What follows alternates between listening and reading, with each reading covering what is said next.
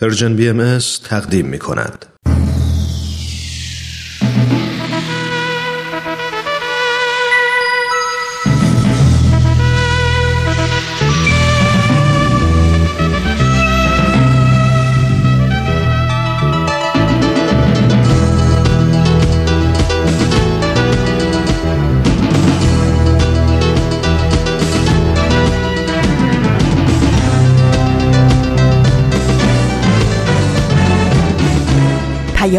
دوست.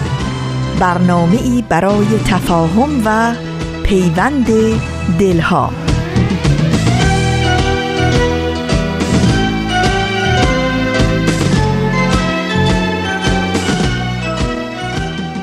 با سمیمانه ترین درودها از فاصله های دور و نزدیک به یکایک شما شنوندگان عزیز رادیو پیام دوست.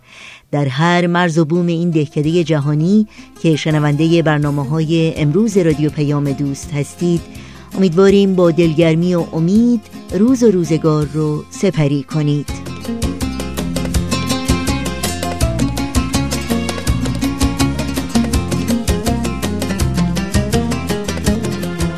نوشین هستم و همراه با همکارانم پیام دوست امروز رو تقدیم شما می کنیم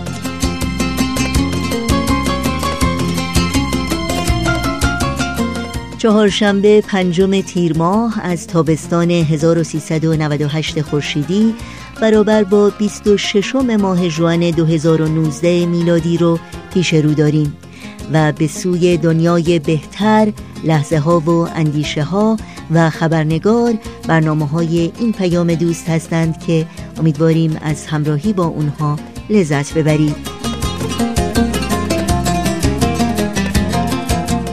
ما هم حتما در تماس باشید و نظرها و پیشنهادها پرسشها و انتقادهای خودتون رو مطرح کنید.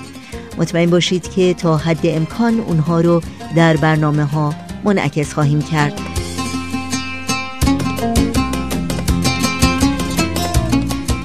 همیشه و مشتاقانه منتظر پیام های شما هستیم.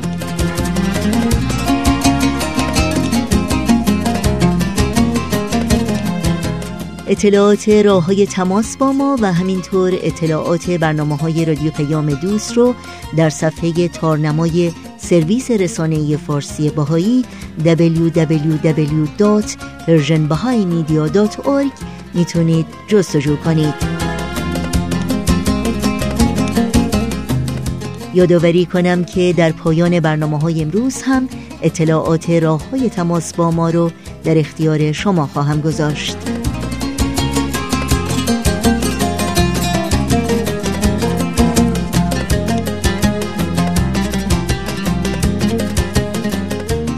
این صدا صدای رادیو پیام دوست با ما همراه باشید.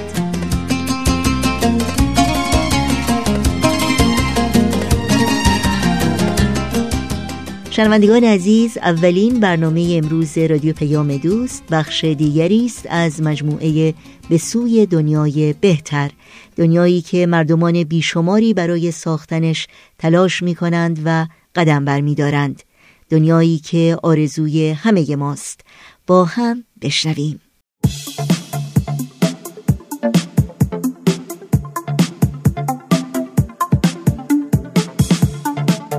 دوستان عزیز وقتتون بخیر.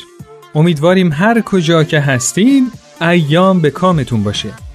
سهیل مهاجری هستم. من و همکارانم خیلی خوشحالیم که فرصتی دست داد که با یه قسمت دیگه از سری دوم برنامه به سوی دنیای بهتر در خدمت شما دوستان عزیز باشیم و به بررسی مسائلی پیرامون تعلیم و تربیت توی جامعه امروز بپردازیم.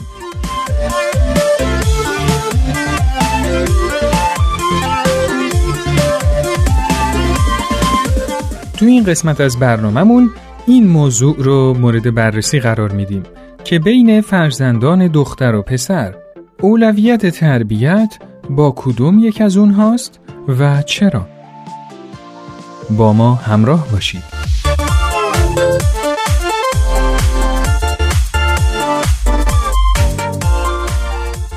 یادم بزرگترامون تعریف می‌کردن که قدیما چقدر تربیت و فرق داشت. سیستم تربیت پدر سالاری بود و پدر توی خونه حرف اول و آخر رو می‌زد. همه کارها باید با اجازه اون انجام می‌شد. مادر همیشه موتی پدر بود. توی خونه به پسرها بیشتر اهمیت می‌دادن. برای اینکه اونا در آینده بیرون می‌رفتن، کار می‌کردن و تو خرج خونه به پدر کمک می‌کردن. ولی دخترها فقط توی خونه میموندن و به مادرشون کمک می‌کردن. و چون پدر و پسرها می‌تونستن برن توی جامعه طبیعتا تجربیات بیشتری به دست می آوردن و چون اطلاعات بیشتری داشتن و خرج خونه رو می‌دادن توی خونه حکم دست اونا بود. مادرها هم فقط باید ظرف و لباس می شستن و به نظافت خونه می رسیدن و غذا درست می کردن و بچه ها رو بزرگ می کردن. می گفتن قدیما تو بعضی جاها حتی به دخترها اجازه تحصیل هم نمی دادن. یه جور عیب می دونستن که دختر بخواد درس بخونه. چون دختری دختر خوب به حساب می اومد که به قول خودشون آفتاب محتاب ندیده باشه. یعنی اصلا از خونه بیرون نرفته باشه. ولی تحصیل و کار باعث می شد که توی جامعه رفت و آمد کنن و چشم و گوششون باز بشه. البته اینو قدیمی ها می گفتن.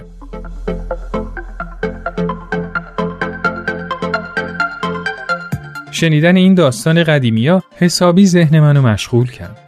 اگه بچه ها تا قبل از زمان مدرسه بیشتر شخصیتشون شکل می‌گیره و تا اون زمان بیشترین فردی که توی خونه می‌بینن و باهاشون سر کار دارن مادر هست پس طبیعتا از مادر بیشترین تأثیر رو می‌گیرن. حالا اگه ما فقط یه دختر و یه پسر داشته باشیم به نظر شما تربیت کدومشون برامون در اولویته و چرا؟ با هم بریم تا نظرات شما دوستان عزیز رو بشنویم.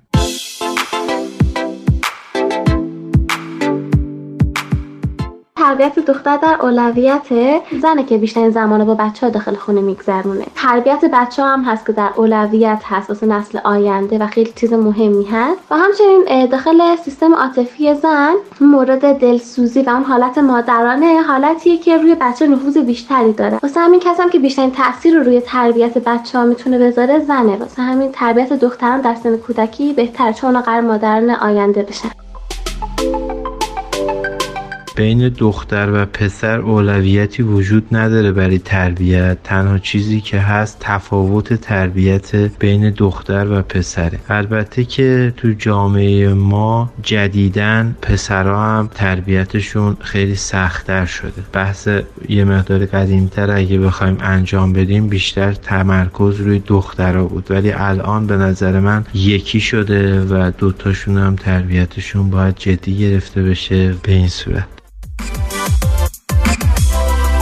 به نظر من اولویت تربیت با یه پسره. چون باز دخترها رو میشه توی خونه نگه داشت. ولی پسر وقتی به اون سن نوجوانی برسه دوست داره مستقل باشه. به نظر من یکم سختره نسبت به دخترها. تربیتی که از خونه و خانواده شروع میشه که تربیت پایه هست باید شامل دختر و پسر هر دو به طور مساوی بشه. ولی اگر مادر و پدر روزی در موقعیت قرار گرفتن که مجبور به انتخاب دختر یا پسر شدن این مهمه که دختر رو انتخاب بکنن. چرا که دختر مادر نسل آینده است و باید نسل آینده خودش رو و بچه های خودش رو تربیت بکنه. و اگر که مادر بدون تربیت و بدون دانایی باشه چطور می‌تونه که این مسئولیت مهم رو انجام بده و چطور می‌تونه که جامعه آینده خودش رو بسازه.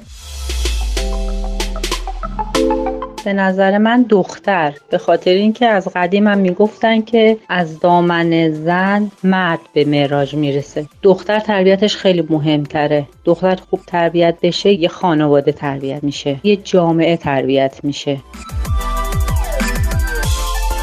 من امیدوارم که دنیا به جایی برسه که توی اولویت بندی ها جنسیت در نظر گرفته نشه و فقط توانایی ها و قابلیت های فرد در نظر گرفته بشه که در نهایت باعث رشد اون فرد بشه. اما اگر بخوام بین دختر یا پسر اولویت بندی کنم با توجه به شرایطی که تو جامعه امروز داریم توش زندگی می‌کنیم تا حدود خیلی کمی البته اولویت رو به دختر میدم توی مسئله تربیتی به خاطر اینکه دخترها مادرهای آینده هستن همیشه گفته شده و یکی دیگه اینکه دخترها توی جوامعی هستن که اکثرا نیاز به حمایت بیشتری دارن از نظر من. چه در زمینه های مختلف تحصیلشون یا زمینه های مختلف دیگه تربیتی.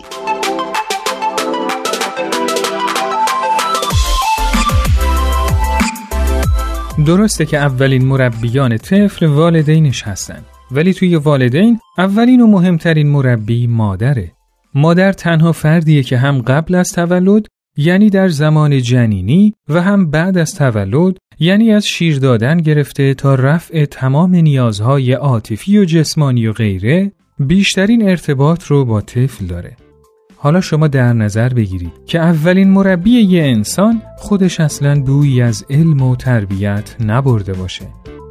آیا این مربی می‌تونه انسان خوب و مفیدی تربیت کنه؟ به نظر شما اکثر مشکلاتی که تو جامعه می‌بینیم ریشه در مشکلات تربیتی افراد در زمان کودکی نداره؟ شما در این باره چی فکر می‌کنید؟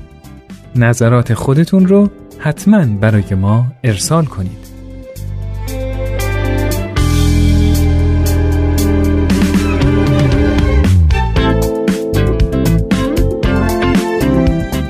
دوستان عزیز این قسمت از برنامهمون به پایان رسید.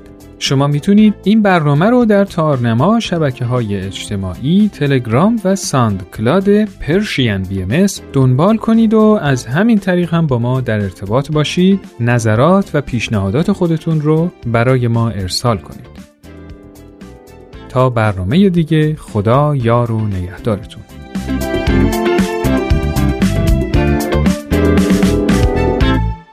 به سوی دنیای بهتر برنامه بود که از رادیو پیام دوست شنیدید.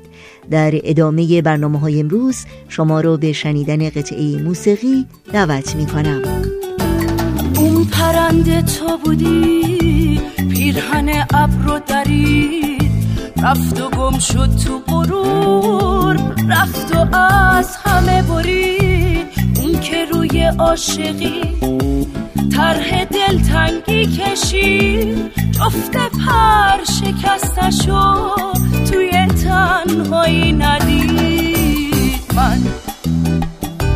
اون پرندم گنگ خسته هر پر پاکم روی یه سنگه هر یه پری که رخت تو بود حالا واسه خاک رختی قشنگه.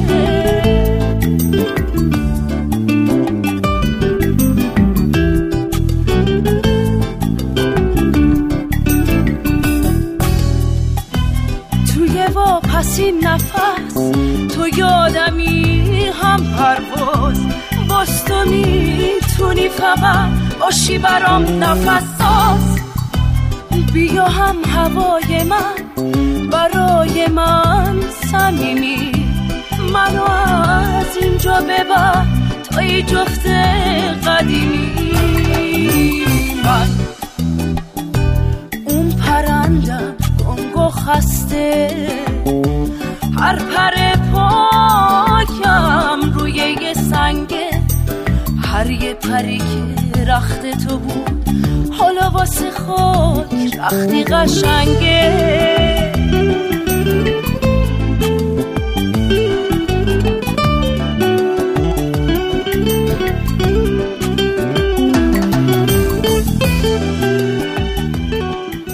با برنامه های این چهارشنبه رادیو پیام دوست همراهی می کنید وقت اون رسیده که به بخش کوتاهی از مجموعه لحظه ها و اندیشه ها گوش کنیم.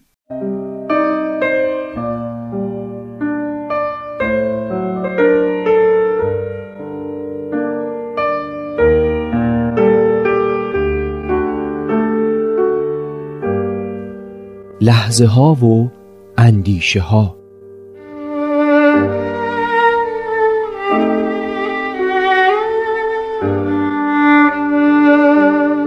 تو خیابون داریم رانندگی می‌کنیم که یه دفعه یه ماشین میپیچه جلومون و ما هم با عصبانیت سرمون رو از شیشه بیرون میاریم و یه حرف ناشایست می‌زنیم. شاید در لحظه هیجانمون خالی بشه ولی به نظر نمیاد چندان کار درستی باشه. به یاد مدیریت خشم و استراب بیفتیم و بعدش سعی کنیم خودمون درصدی از اشتباهاتمون تو رانندگی رو کاهش بدیم. برای قدم بعدی می‌تونیم درباره فرهنگ رانندگی درست به دوستانمون و فرزندانمون آگاهی بدیم.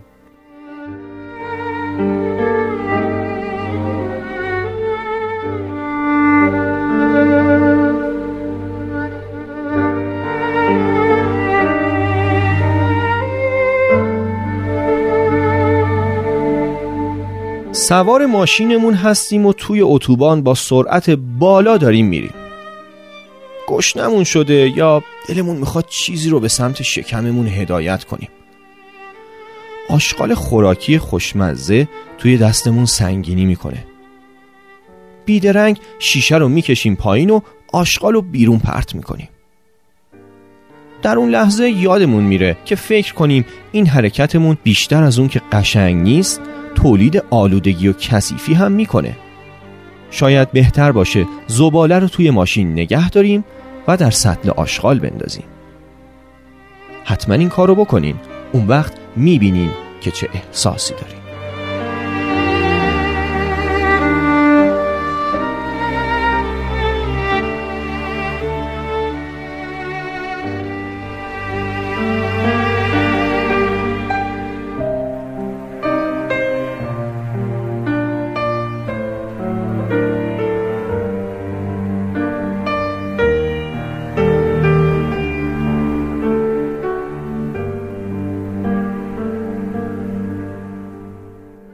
همراهان خوب رادیو پیام دوست هستید و برنامه رو از مجموعه لحظه ها و اندیشه ها شنیدید. همچنان با ما همراه بمونید.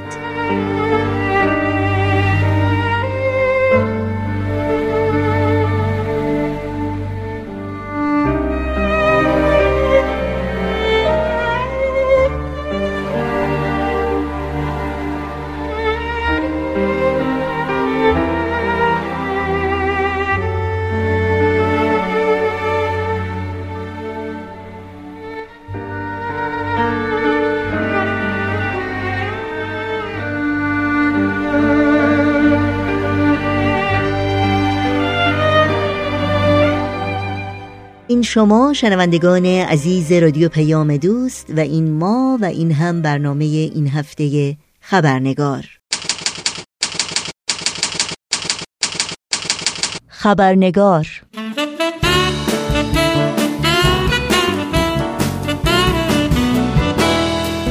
با خوش آمد به شما دوستان و دوستداران خبرنگار. نوشین آگاهی هستم و برنامه این چهار شنبه رو تقدیم می کنم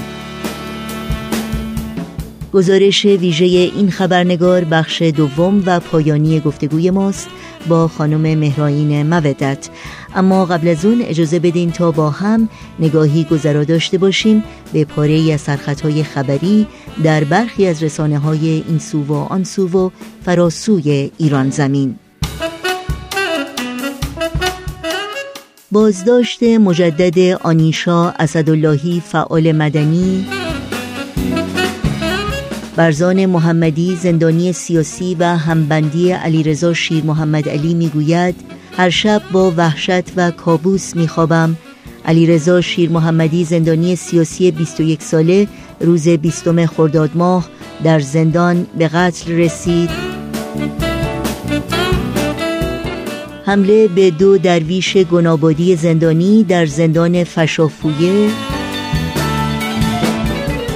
و یورش به منازل و انبارهای چندین شهروند بهایی در روستای مازگان و ضبط و توقیف وسایل گلابگیری. از آغاز پیروزی جمهوری اسلامی در ایران شهروندان بهایی به طور سیستماتیک و منظم هدف فشارهای اقتصادی جمهوری اسلامی ایران بودند و از امرار و معاش محروم شدند.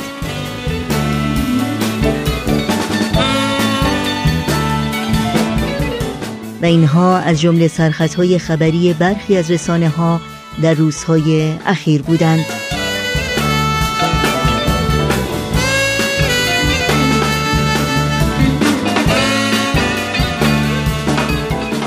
و ما تاریخ 175 ساله آین بهایی در ایران شرحی است دردناک و جانگداز از اونچه که بر پیروان آین بهایی در این کشور گذشته است.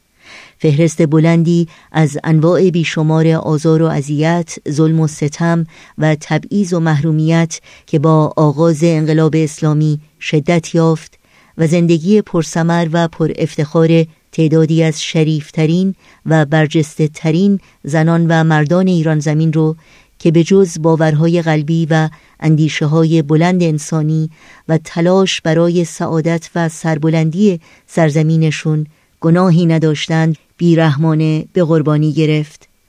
فرهنگ مودت یکی از این شهروندان فرهیخته و آزاده ایران زمین بود که در روز اول تیر ماه 1360 خورشیدی یعنی 38 سال پیش در زندان اوین تیرباران شد.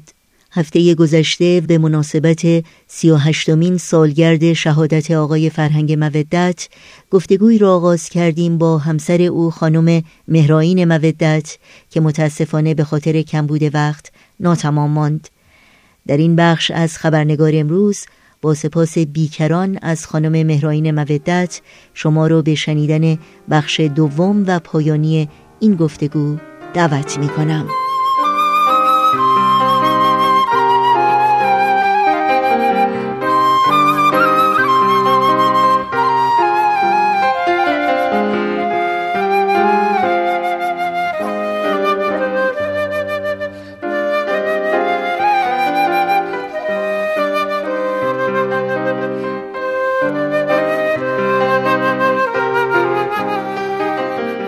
مودت. اولین باری که شما تونستید آقای مودت رو در زندان ملاقات بکنید کی بود و در چه شرایطی بود؟ اگر لطف بکنید توضیحاتی رو در این مورد برای شنوندگانمون بفرمایید.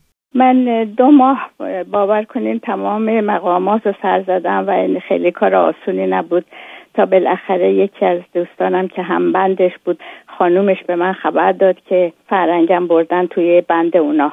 اوین چند تا بند عمومی داشت. بعد از اینکه سلول انفرادی ماها اونجا زجر و شکنجه و بازجویی می‌کردن میبردنشون تو سالونای بزرگ که به حساب عمومی بود. اینا هر کدوم بعدا که فرنگ به من گفت برای 25 نفر مثلا ساختن سالن و در دوره که فرنگ اونجا بود 230 نفر تو اون اتاق چپیده بودن. بعد به من که خبر داد من شروع کردم به اقدام کردن و انقدرم مریض شده بودم که اون هفته اول نتونستم برم که اونو نگران کرده بود خیلی. فکر کرده بود منم از نیست شدم به هر حال. وقتی که بعد می‌رفتیم اوین خیلی هم آسون نبود با اون امکانات تو انقلاب. تا بالای تپه های اوین بنا بود بریم تو سرمای زمستونم شده بود سرد شده بود. به هر حال به چندین مرحله باید بگذرونیم. کارت ورودی بگیریم پول بدیم اینا هر کدوم یه صفحه دراز داشت و خیلی واقعا سخت بود. اونجا تمام روز شنبه که بند یک بود ما نوبتمون بود من با اون خانم می‌رفتم و چند نفر دیگه. یک صف طولانی خانواده های زندانی ها اونجا منتظر بودن گروه گروه می بردن یه جایی بود که در بیست اتاق داشت اتاقک به حساب کابین که با شیشه بود. و اون طرف زندانی ها رو می آوردن. از پشت ما می دیدیم با یه مینیبوس از اون بالای زندان می آوردنشون. ما هم از این ور می رفتیم تو سالن منتظر می شدیم تا نوبت به ما بدن بریم تو این کابینا. این کابینا وحشتناک بود واقعا. پشت سرمون هم یه پاسدار واسطه بود. ده دقیقه به ما وقت می دادن که تلفن وصل بشه. با تلفن حرف می زدیم. هم دیگر از پشت شیشه می دیدیم. البته من خیلی تو اون تاریکی اون اونجا نمی‌تونستم از صورت اینو تشخیص بدم که زرد شده برای اینکه در ایام عید که یه ملاقات حضوری دادن اون وقت فهمیدم که چه حالی داره. ولی اینا با نهایت شجاعت واقعا این تمام این شکنجه ها رو کشیده بودن و همش به من پشت در با اون هیجانی که رفتم که نمی‌دونستم چه شکلی شده چه قیافه در اومده بعد از این همه. وقتی شروع کردیم اولین چیزی که میگه به من می‌گفت می‌گفت خوشحال باش. قوی باش ما اینجا قوی هستیم نگران نباش. فقط همش آرزوش این بود که جامعه و مردم دوستاش ازش راضی باشن. این تمام عمرش واقعا صرف خدمت شد و واقعا اینقدر همه نگران بودن. مردم اینقدر دوستش داشتن. وقتی ما رو می‌گرفتن همسایهمون آمده بود بیرون به این پاسداره می‌گفت تو رو خدا اینا فرشته هستن. چرا اینا رو اینطور زجر میدین؟ به هر حال این اولین ملاقات بود. بعد هر هفته همین برنامه رو داشتیم. شنبه ها از صبح می‌رفتیم تو این صفهای طولانی برای اینکه پول براشون بدیم پول میوه جدا بدیم بخرن براش پول خرجیشون رو اجازه داده بودن. یه چیزایی هم ما چون دیابت هم داشت من بنا بود دواهاش هم ببرم. به اجازه رسمی گرفته بودیم با همه گرفتاری ها اینا رو به هر مصیبتی بود می‌دادیم ولی حالا چجوری به اونا می‌رسید خدا می‌تونه. به هر حال اونا تو زندان همه با هم قسمت می‌کردن و با هم می‌خورد. خیلی ممنون. در مورد آخرین ملاقاتتون با آقای مودت از شما بپرسم و آیا اینکه شما و خود ایشون می‌دونستید که این آخرین ملاقات هست؟ والا نه من می‌دونستم نه فرنگ در ایام عید رزوان خودمون این محاکمه کرده بودن. بعد برام وقتی رفتم گفت دیروز من محاکمه کردن. نصف شب از تو خواب بردنمون و شروع کردن به اهانت و این گزارشی هم توی روزنامه اطلاعات در اومد که من کپیش هم در کتابم چاپ کردم و به همه دوستانم نشون دادم که اتهاماتش همش داشتن کتاب باهایی بودن باهایی کمک به جامعه باهایی درس اخلاق باهایی همه اینا بود نوار باهایی. و دوستا همه می‌گفتن که اینو نخواهند کش چون کاری نکرده. ولی خب من نمیشه جواب می‌دادم بقیه هم همینطور هستن. این بود تا یه تقریبا یه ماه نکشید که من همین قبل از الان بیست اول تیر سالگرد شهادتشونه. هفته قبلش که من رفتم یعنی هفته هم نه دو سه روز قبل از این که روز شنبه بود وقتی رفتم به من گفت که به ما ملاقات حضوری دادن. من خیلی خوشحال شدم چون فکر کردم محاکمش تموم شده دیگه میشه. بعضی زندانی ها می‌تونستم ملاقات کنم وقتی که محاکمه تموم شده بود. خب خیلی خوشحال شدم اومدم به همه هم خبر دادم. و وقتی ما برگشتیم روز بعد اون وقتی بود که بنی نصر رئیس جمهور بود و فرار کرده بود و انقلاب شدیدی شده بود تو شهر زندان رو بستن که دوستای دیگه من نتونسته بودن برن ببینن. اون وقت اول تیر ماه بود که من میگم رفتم اداره. صبح اول وقت خبر در رادیو شنیدم. من بعدش احساس کردم این ملاقات حضوری این لابد حکم اعدام داده بودن. آخه این ازشون به اصرار می‌خواستن که تبری کنن و دوستایی هم که هم بنداشم که غیر باهایی که آزاد می‌شدن میومدن به من همینو می‌گفتن. می‌گفتن فقط از اینا می‌خوان که تبری کنن انکار کنن و آزاد بشن. به هر حال فکر کردم این لابد خبر اعدامشون رو شنیده به من اینجوری گفته که من ناراحت نشم. وقتی خبر رو شنیدیم به اعضای محفل خبر دادم. بعد اینا آمدن به من کمک کنن. من اولین کاری که کردم از اداره اومدم بیرون رفتم کرج. چون خونمون یه قارت زده شده بود به دوستان سپردم که اینجا رو آماده کنین برای اینکه شاید یه جلسه تذکری چیزی بگیریم بهشون خبر بدم که اینطور شده.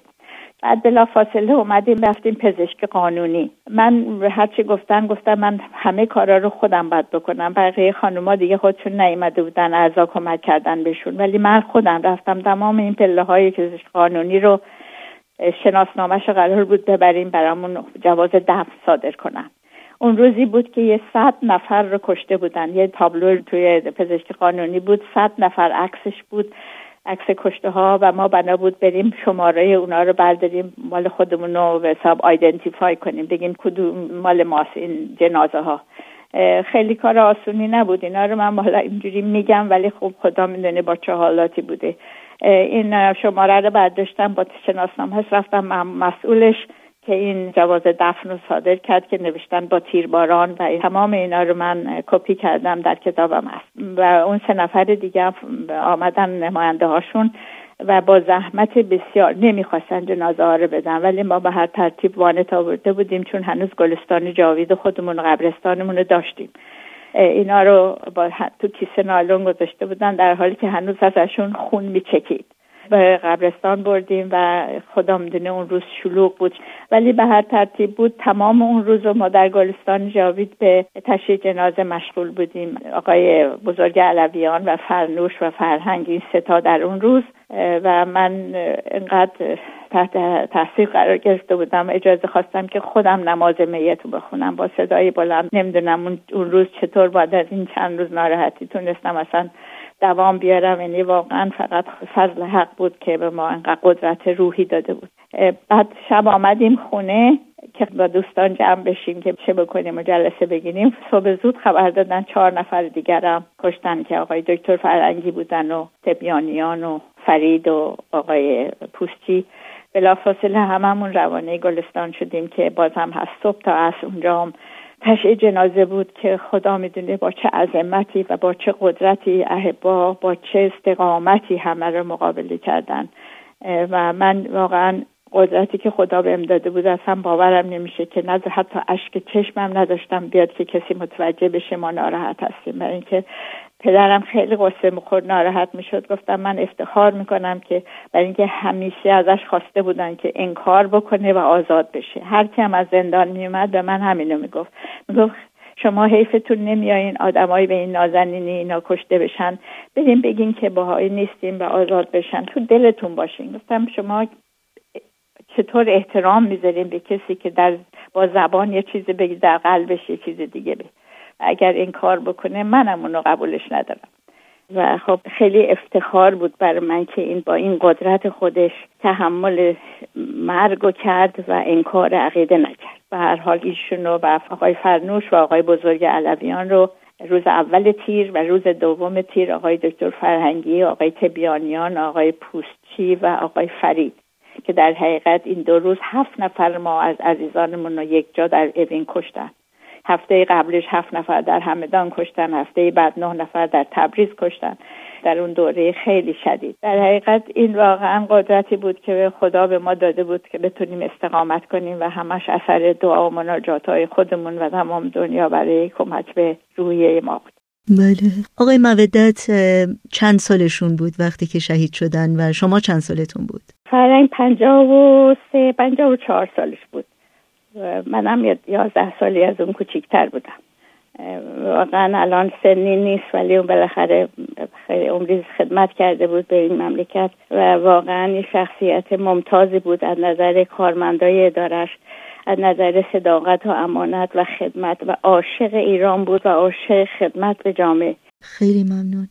این خبر رو چگونه به فرزندانتون دادین؟ یا چه کسی این خبر رو به اونها داد و عکس العمل اونها چی بود؟ بله من دختر بزرگم. خب خیلی دردونه پدرش بود. بچه اول بود. خیلی پدرش علاقه داشت. این امریکا تحصیل می‌کرد و لیسانس مهندسی شیمی می‌گرفت. و این دوره نه ماهه زندانی پدرش خیلی صدمه دیده بود. به من می‌گفت هر کی بهم زنگ می‌زنه من از جا میپرم برای اینکه فکر می‌کنم الان خبر کشتن بابامون به هم میدن. وقتا می‌دونی که تمام دنیا منتظر بودن ببینن ایران چی میگذره. مخصوصا جامعه باهایی در خارج خیلی نگران باهایی ایران بودن. و همه هم تلفن می‌زدن که از دخترم بپرسن از باباش چه خبر. ولی من بهش گفتم که تو نگران نباش قوی باش. من اگر خوری شد خودم بهتون خبر میدم. اینی که تا وقتی از تشی جنازه برگشتیم صبح اونا بود. زنگ زدم بهش. بیدار شد از خواب. وقتی فهمید یک آهی کشید. گفت این تنها شبی بود که من خوابم برد. چند ماه نمیخوابم از نگرانی.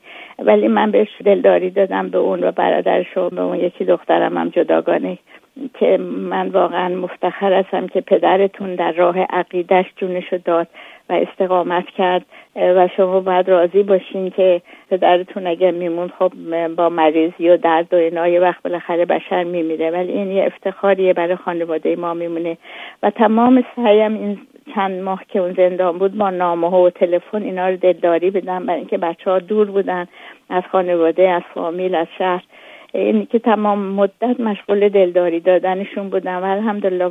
بعد اون جامعه هم که بودن در هر جایی که بودن دوستان دورشون گرفتن و هر حال استقامت کردن. دختر بزرگم خیلی صدمه روحی دید که هنوزم اثراتش روش هست. به هر حال الحمدلله زندگیشون رو میگذرونن و بهشون افتخار می‌کنم که با هیچ و پوچ زحمت کشیدن و درس خوندن و الحمدلله کار می‌کنن و مفتخرم بهشون. بله.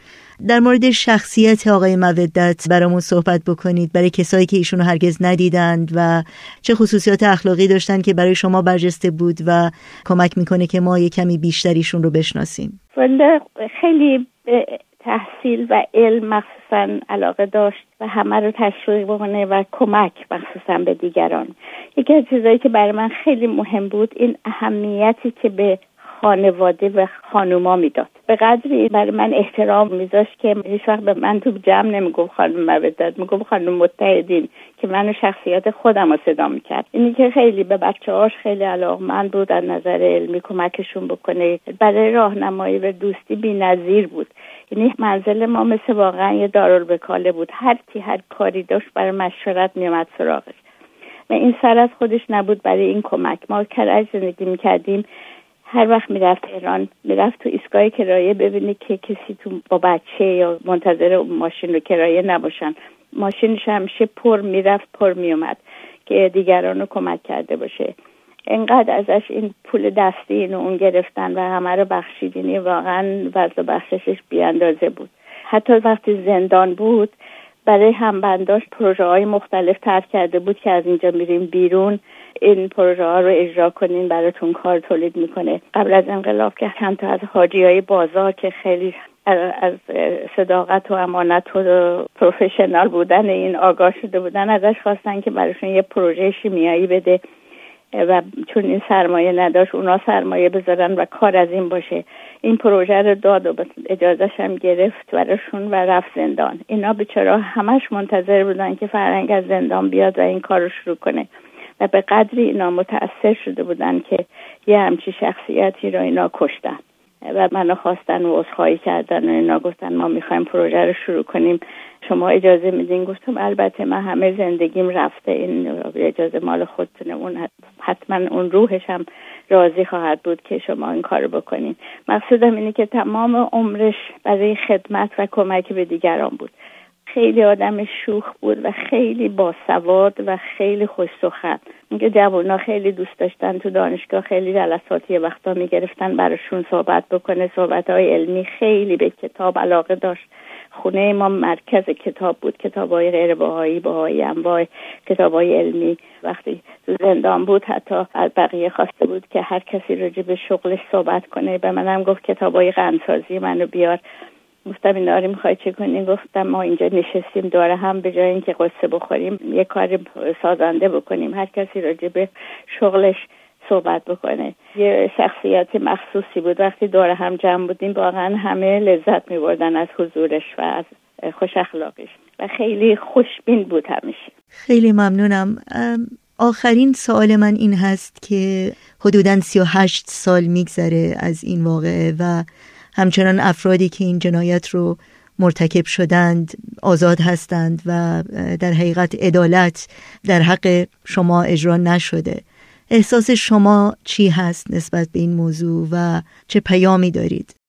خیلی سخته که آدم همه چیش یک مرتبه از دست بده. شوهر و زندگی و خونه و مملکت و شهر و همه رو. ولی ما چون امید به آینده روشن داریم و برای هدفی اینجور نشده داده من شاید براشون دعا می‌کنم برای اینکه اینا نمی‌دونن. واقعا اینا رو بهشون تلقین کرده بودن. وقتی من باشون صحبت می‌کردم همیشه با یه محبتی با اینا صحبت می‌کردم. واقعا خودشون هم شرمنده شده بودن که ما با چه رفتاری میریم با اینا. به هر حال آدم بالاخره یه روزی میمیره ولی چه باشه در راه خدا و در راه حق و حقیقت باشه. ما به آینده ایران اعتقاد داریم. و امیدواریم یک روزی یعنی واقعا از صمیم قلب برشون دعا می‌کنیم که انصاف بدن عدالت داشته باشن. ببینن که ما گناهی نداریم جز اینکه خدای واحد رو میپرستیم و به تمام انبیا معتقدیم و در راه صلح و وحدت عالم انسانی داریم میکوشیم. و امیدواریم یه روزی ایران واقعا مقبوط عالم بشه همه دنیا احترام بهش بذارن. و میشه انشالله و اینا هم انشالله پشیمون خواهند شد. کما اینکه خیلی از دوستان ما ایران حالا تازه فهمیدن که ما گناهی نداشتیم و اینا همه اتهامات ساختگی بوده. تنها وسیله دفاع ما همین مصاحبه هاست و شکوای نوشتن و به سازمان ملل مراجعه کردن و به حکومت مراجعه بکنیم و احقاق حق بکنیم. و امیدواریم که یه روزی همه اینها درست میشه و عدالت برقرار میشه. ممنونم خانم مهراین مودت از وقتتون و از خاطراتی که با شنوندگان عزیزمون در میون گذاشتید. براتون آرزوی موفقیت های روز افسون داریم. خیلی ممنون از اینکه وقت صرف کردین و به حساب درد دل ما رو گوش دادین و این خیلی کار آسونی نیست که شما این محبت رو می‌کنین و این برای ما واقعا یه افتخار بزرگه که بتونیم اون چه بر ما گذشته با عزیزان دنیا در میون بذاریم و مردم بدونن که ما واقعا گناهی نداشتیم جز اینکه محبت داشتیم و برای وحدت و صلح کار کردیم.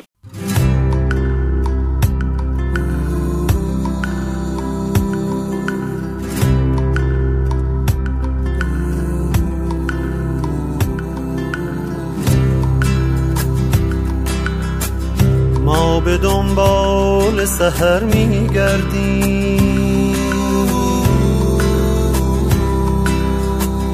ما به دنبال سهر میگردیم. دست در دست نسیم. دل من غرق بهار. ما به دنبال سهر میگردیم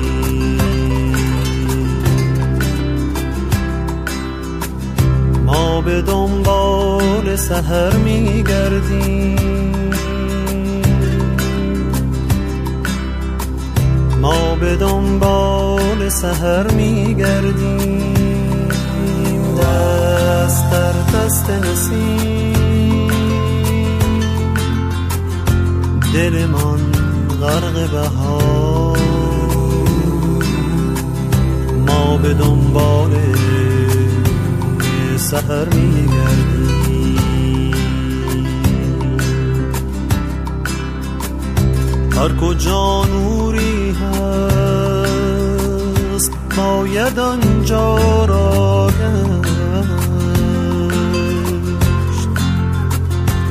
شاید آن چشمه نور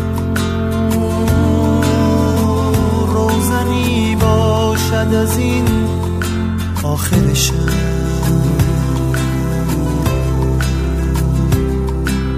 رو به سهرگاهی نو. ما به دنبال سهر میگردیم دقایق کوتاهی به پایان برنامه های امروز رادیو پیام دوست داریم. پس اجازه بدین تا اطلاعات راه های تماس با ما رو سریع یادآور بشم. آدرس ایمیل ما هست info at persianbms.org شماره تلفن ما 001 703 671 828 828 در شبکه های اجتماعی ما رو زیر اسم Persian BMS جستجو بکنید و در پیام رسان تلگرام با آدرس at Persian BMS contact با ما در تماس باشید. ما به دنبال سحر میگردیم.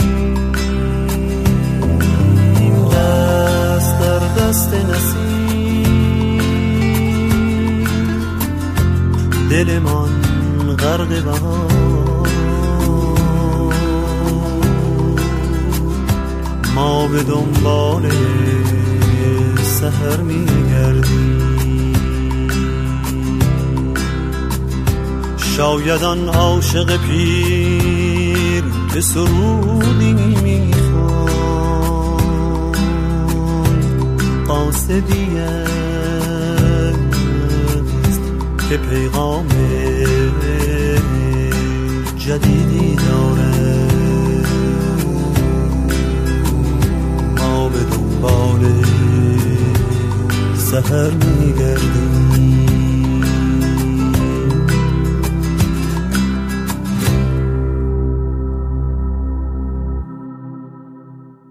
شنوندگان عزیز برنامه های این چهار شنبه رادیو پیام دوست هم در همین جا به پایان می‌رسه.